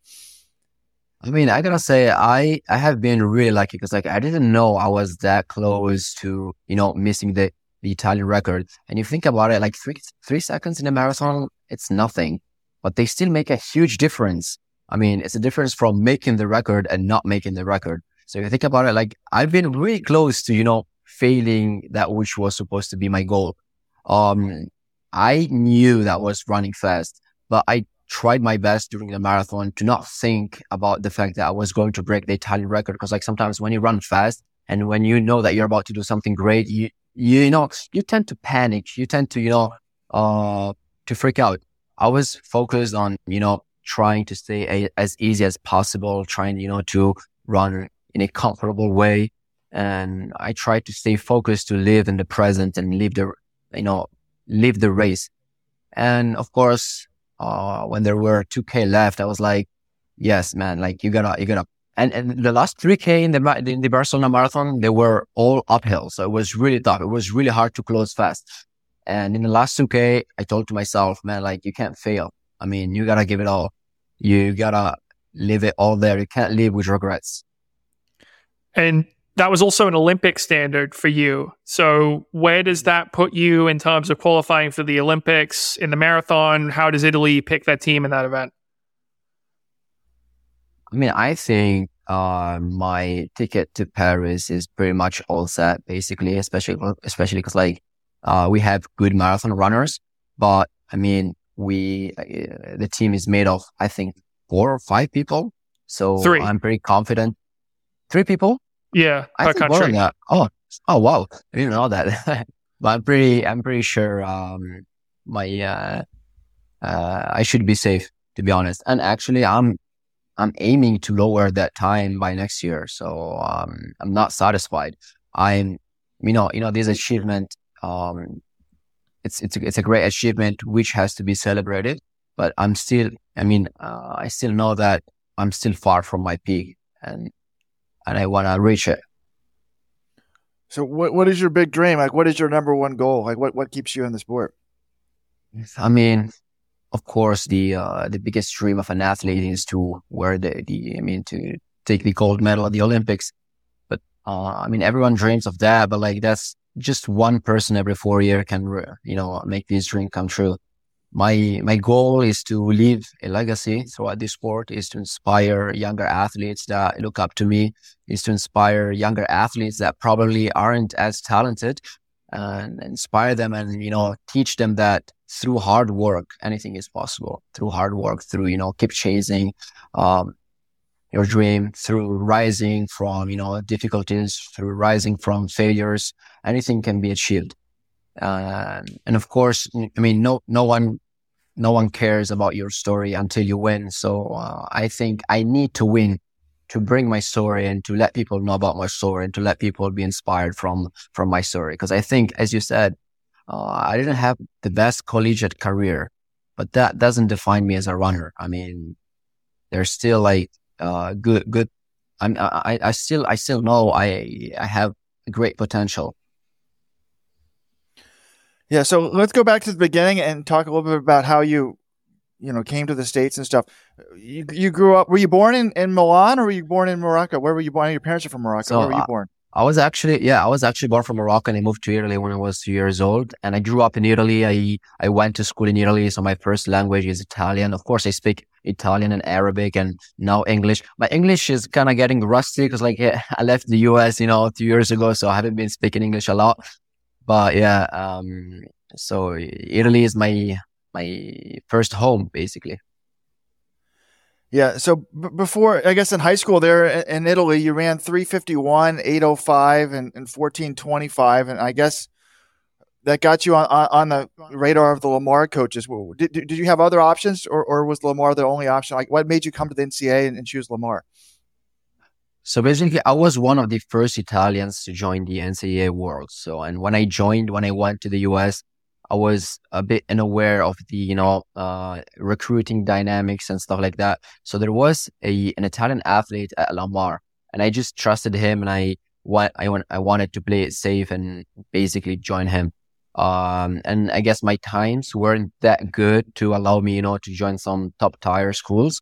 But once, once, you know, I joined Lamar and I, you know, I proved myself my freshman year. I won some Southern Conference titles. Uh, and that year, Syracuse won the national cross country championship. And I basically was like, I just emailed Justin Knight, basically, and I told him, uh, man, can you actually ask your coach if he, would be willing to give me a full scholarship? I mean, that was, that was so smooth. And I emailed him and I emailed Chris Fox and I told him, um, I am an Italian runner. I run at Lamar. I ran this time. My PR is this, this, and this. I won this many uh, titles. Can you give me a full scholarship? And he was like, Yes, we need you. We need you for next year. Uh, yeah. So well, that's cool. I guess if, if you don't ask, you know, you, you don't get it. So Chris Fox was was smart enough to give you a scholarship, and actually, because originally they were going to do it only with Americans, but Justin Knight was so close to Syracuse, he gave a scholarship to Canadian. And then he, hey, why not you as well? And your first year, you were running pretty well in the fall. You were the sixth at ACCs. You were the third man, seventh at the regionals. You get to NCAAs. There's a lot of pressure kind of on the team to repeat. And at AK, you're up there. I mean, I think you, I think you were the third man. You were 51st place, and yeah. I guess I'm not sure what happened, but you ended up 128th, and and they ended up not not yeah. repeating as champion. Where if you had maintained that position, they would have won. So, what happened there over the final 2K, and how tough was that to sort of to handle? Yeah, so one of my biggest NCAA uh, career regrets was to never have uh, performed as I should have in the you know cross country national championships. And I don't really remember that race. I probably went probably just too hard uh, in the early stages of the race, and probably we uh, we had probably too much pressure or you know on our shoulder to just repeat what uh, the program has done the year before. And I mean, yeah, I wish I wish I could you know have a second chance to run and be part of a winning cross country team. But I mean, that kind of, you know, regret has motivated me so much, you know, to work even harder in the following seasons. So uh, I am a good, a better runner thanks to that as well. Yeah, you mentioned when you were at Syracuse, there are a few things in your first few years maybe that you weren't doing right, and then you changed a few things and you started having success in 2019. Can you be more specific about the changes you you went through that you think helped? Yeah, so I feel like I mean, uh, everybody is different. We all have different bodies. We all respond different to differently to uh, the same kind of you know um, training. So I was the type of athlete that had to work a lot on strength. I had to do a lot of mileage, and that was my you know um, my only way to improve as a runner. So I think the first year I wasn't doing that a lot. When I started, you know, to you know introduce this kind of routine into my training in the last year, I could see significant improvements, and I could notice that I was comfortable running for a long time, for a long distance, and that's where I actually understood that I was a good marathoner because like uh, you know, long, I was enjoying long runs. I was enjoying hammering 5, 10 pace, uh, per mile. And, uh, it just, it was just easy for me. Um, so I guess I wasn't, you know, doing enough mi- running enough miles in the first years, and I was I wasn't probably recovering enough, and you know I I got a fracture in my tibia. Probably I wasn't having enough vitamin D. I mean, you know, the weather in Syracuse is not the greatest, and I was coming, you know, from from Texas and from Italy, and I was used to a different kind of sun exposure, while Syracuse was just a different uh, weather to get used to, and I struggled, you know, to adapt to that kind of new environment in the first year. Yep. And then, so I guess that, that year you ran um, 756 and 1357, got hurt outdoors. um, the next year, not, not, not a really great cross country season, 22nd ACCs, 234th at NCAAs. You did beat 17 people, though. So 233 guys can say they yeah, beat yeah, the yeah. Italian. 233 guys beat the Italian record yeah, yeah. the marathon. But um, crazy. Yeah. But your your senior year, um, you kind of had another problem at the ACCs in cross country. You were, I think, in the top ten or top twenty at, at you know late in the race, and then kind of Bear Cage Hill. I heard you kind of had to walk up it and, and then finish in the 30s, and and they lost the team title by four points. At regionals, you're only 101st, and they don't even take you to NCAAs. I mean, that's to me sounds like rock bottom. I mean, you, like what what yeah, happened your crazy. senior year in cross country? Yeah, so uh, in that cross country season, I touched my lowest point. So I wasn't definitely doing the right thing. So after that season, I was like, now I really need to start be more selfish as regards training. Cause you know, in, you know, uh, in college, you just take the whole team and you make him do the same thing. But as I told you, like different athletes need different type of training. There's no such thing as one universal training that works for everybody the same way. Uh, I remember I used to, you know, train with Justin Knight. He could be, he could be doing fine with, you know, 60 miles a week. I'm not that type of runner, so I need to do more miles than him. So if you take two different people and you make them do the same thing, they're not going to get the same results. So from that point, oh, I had a good conversation with Brien Bell and he told him, I, I am pretty confident that I'm that type of runner that needs to do this kind of work to improve. So from now on, I need you, you know, to trust me on it. And he, you know, was really open about it and he, you know, accommodated me and we could start noticing the, the first improvements. So in that year, I went from not making it to, you know, my, uh, my, to the team in cross country to breaking the ACC record in the 10K in like three months. And that same year, I ran like 1335 uh, indoors and I won two ACC titles. And, and I also think a lot of your, you know, ability to run well has to do with your mood, with your mental health. You know, being far from home is not easy. You, you know, and I was an engineering student. So that, that was, that meant a lot of workload. So all this stuff compounds and, you know, there are so many factors in order to run fast, in order to perform highly. You need to be, you know, um, need to be a happy person, a happy runner, and you need to be in peace with yourself. And there were some times where, you know, I was struggling with, you know, uh, being homesick and, uh, you know, school, uh, studying and all stuff like that. Yeah, I think that's one thing people take for granted when athletes come to the NCAA from Kenya or Europe or, you know, anywhere around the world. They see their personal bests and they think, oh, that's what this person is. They should be running this immediately. And for a lot of people, it's a culture shock or it's a new environment. Like when you come to the NCAA from Italy, what's the biggest adjustment for you that you have to make to that new system? So basically, the, the biggest adjustment was the fact that um, athletes in the NCAA basically compete from August to June. So you need to really, you know, dose your energies in order to not burn out at the end of the season.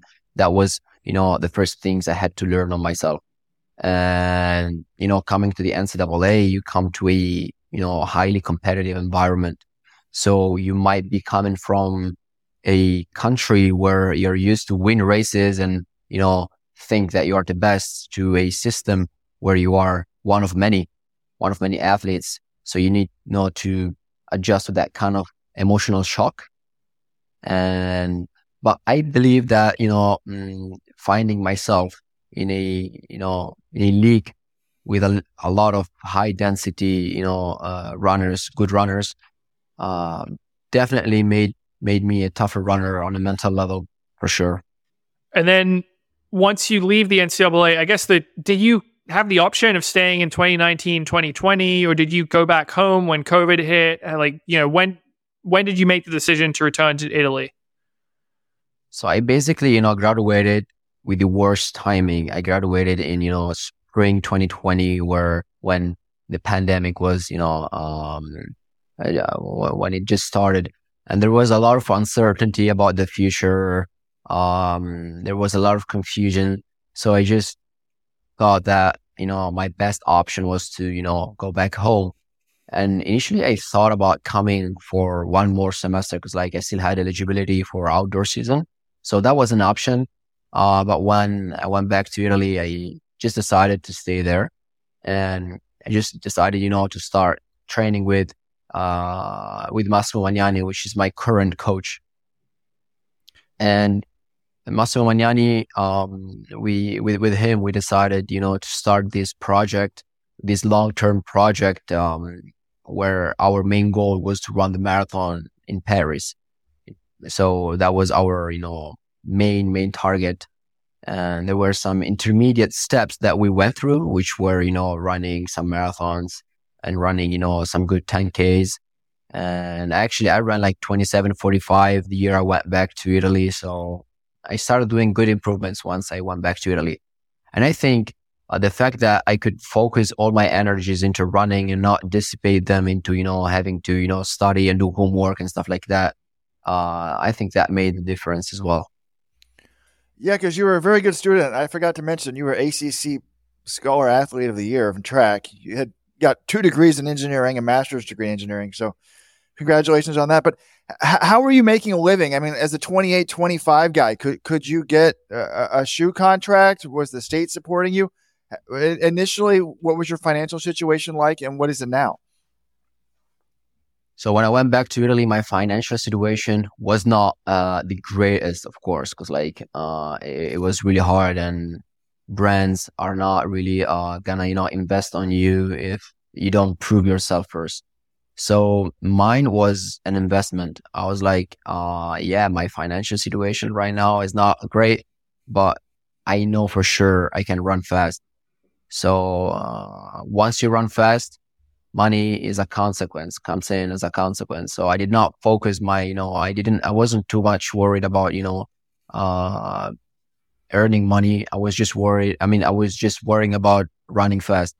And once I won my first year back in Italy, I won four national titles and I could, and that allowed me, you know, to join, um, the police club. And that allowed me, you know, to get paid monthly from the state. And once I ran uh, 208 in the marathon last year, uh, that opened the doors for me to get an Adidas contract, which definitely helped a lot. If you look at your personal bests uh, on the track, you know, you've run 1328, you've run 2745, which if you stack those up against some of the best times in the NCAA, that's, they're certainly good, but we see a lot of, there are a lot of NCAA runners every year who run times similar to that there are not a lot of runners in the NCAA who then go on to run 207 or 208 in the marathon. So, why do you think you were able to do that? And do you think there should be more NCAA runners being able to run that fast in the marathon, or are you more more of an exception? Um, I think there is no mathematical link between your PRs in the 10K and the marathon. As a matter of fact, there are a lot of good runners that are great in the 10K. And when they started running the marathon, they couldn't perform uh, like they did in the 10K. Uh, and that has to do, I mean, a lot with your, you know, body features, with um, how how much you, you know, consume your carbohydrates, with this, the, the rate at which, you know, you consume your, uh, the energy that you have. And I'm the type of guy that uh, at a certain pace, I found myself extremely comfortable. But if I increase that pace by a small amount, I start, you know, to, to get, you know, to feel the sting a little bit.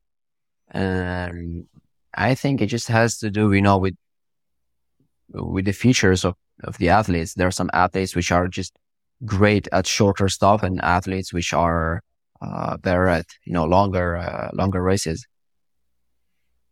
Well, I guess that makes sense. Like if you go over that just a little bit, then you're in big trouble in a college cross country race. So you said you're running a lot more. How, how, much mileage are you running now, and how much were you running in college? So when I was in Syracuse, I never crossed the 100 miles barrier. While for this marathon, I was running uh, like 22 miles a day, 20 miles a day at least that was like one 140 miles, 150 miles uh, per week sometimes. And where are you based? And have you done any altitude training? No, I haven't done any altitude training, and that was an option to be honest. And we usually go to altitude during summer because like the weather here is not that great to be honest, and it gets too hot. And for marathon training, that's not the ideal condition. And so I do my training either in Milan or in Ferrara because like my coach is from Ferrara. So I basically moved there to, you know, uh, be, so he can follow me better. And yeah, that's where I train. And one thing I was curious about is you are Muslim and Ramadan just just began today, I believe was the first day of Ramadan. So did you pick Barcelona as a race because it fell before Ramadan happened? Like how do, do you schedule your races around this month of observance? Yeah, so that's exactly what happened. So originally I was about to, I was supposed to run in Sevilla, uh, Sevilla Marathon, which is known to be a faster course. And that's where basically all the best Spanish marathon runners go to race. Cause like that's known to be a really fast and, you know, uh, smooth, you know, course. Um, but the thing is that in December I got sick. I got COVID and that has slowed, you know, my preparation. So we had we didn't have enough time, you know, to get ready. So we had to postpone, you know, uh, our marathon, and the only available option was Barcelona because like and and we chose Barcelona especially because like it was just two days before Ramadan, and Ramadan is such an important you know uh, month for me, and uh, there's no way you know I, I'd skip the month. Uh, it's really important. It's part of my identity, and uh, it's you know a, month that all Muslims uh, look forward to. Yeah, and you you know for some of our listeners who aren't aware, Ramadan, as part of that, you can't eat or drink during daylight hours. Um, and I'm curious, you know, this it works out kind of nicely for you now because you know you get the little break from running anyway, having just run a marathon. But in years past, how would you handle training during Ramadan? Yeah, so definitely. Uh, I mean, you can't train at the same intensity and same quantity as normal uh, as the normal days. You have to, you know, uh, dose your energies. You have to, you know, uh, moderate the intensity. And I remember, you know, when I was in Syracuse, I was fasting during the day, and I actually had the chance of, you know, doing my workouts during uh, actually midnight. That kind of messes up your biological clock, but I mean, that was, you know, my uh, my best option. So it is something I have, I, I've always done. All Muslim athletes uh, have no struggles with it, as long as you don't push yourself too far beyond your, you know, uh, your limits during Ramadan, you should be uh you should be fine to be honest. And now, like I mean, now the days now now Ramadan gets easier because uh, like every year it starts like ten days earlier, so the day is shorter. The day, I mean, and and, and it is it's not that hot, so you don't get that thirsty. So it's manageable. Yeah, Coach Bell said he was doing workouts with you at midnight, one a.m., which sounded crazy. Yeah, yeah, that was crazy. So would would you go to? Would you stay up at night, or would you go to school in the day? How, how did that work? Like, you know, you, are not allowed to eat because it, it gets dark at. You're not allowed to eat until it's dark, and it gets dark in upstate New York at like eight or nine o'clock. Uh, yeah. So the sunset, I remember the sunset around seven. Like here, it's around like six thirty now. So, um, and yeah, I mean, you can do that kind of, you know, training just if you don't have, you know, if you're not busy during the day, if you don't have to work or go to school, uh, you, you can train during midnight. I had that kind of chance because like school was over at that time. I mean, when I was in Syracuse, Ramadan was in May. And I remember we'd go with Coach Val, and Coach Val was great. And I'm really thankful to, you know, to, to the fact that uh, he helped me with uh, with Ramadan. He would, you know, uh, follow my my workouts during midnight. I mean, that was pretty cool to be honest, because like we were like the only people. People must have thought we were crazy. I mean, people that drove past us and you know, seeing us running at midnight, uh, they probably thought we were crazy. But yeah, uh, it's something I've, I've always done. Well, I think it's great. It just it shows you have a passion for the sport. I mean, you you had, you know, obviously you had you're talented, but you had a number of struggles, but you've you've kept the dream alive, and it looks like you know you'll be in Paris next year, you know, trying to win a medal for your country. So. It's, it's it was a cool story. It really caught my eye. But yes, those those three seconds did matter because if you weren't the Italian record holder, we, we might not have had you on. So um, keep running fast, and we look forward to seeing what's next. Do you have a, another marathon already planned for the fall? Actually, I might be coming to the US sometime in November. I don't know. Do you guys have anything interesting in November as marathon? I think there's a pretty big one a little south of where I am in Boston. So uh, yeah, could, we'll we'll keep an eye Let's out see. for you. Yeah. Uh, how are you on the hills then? If New York is going to be the destination? I mean, I've been training in Sweet Road in Syracuse. Did Coach Bell talk to you? Uh, has he talked to you about it? Sweet Road? Oh, yeah, we know all about Sweet Road for sure. Yeah. I've been forged by Sweet Road, so I should be fine. If you're a listener, don't know what Sweet Road is, we'll, we'll link to an article John wrote about it on the show notes, but it's sort of like the Magnolia Road uh, uh, for Syracuse. Yeah, long tempo, just straight uphill. We'll, we'll have to meet yeah. you in, in, person because I, I remember Coach Bell would tell my friend Artie Smith about the amazing workouts you were doing, and, and um, it's it's really all paid off, you know, for you now. So congratulations. We'll see you in New York in, Yeah. in uh, about half a year.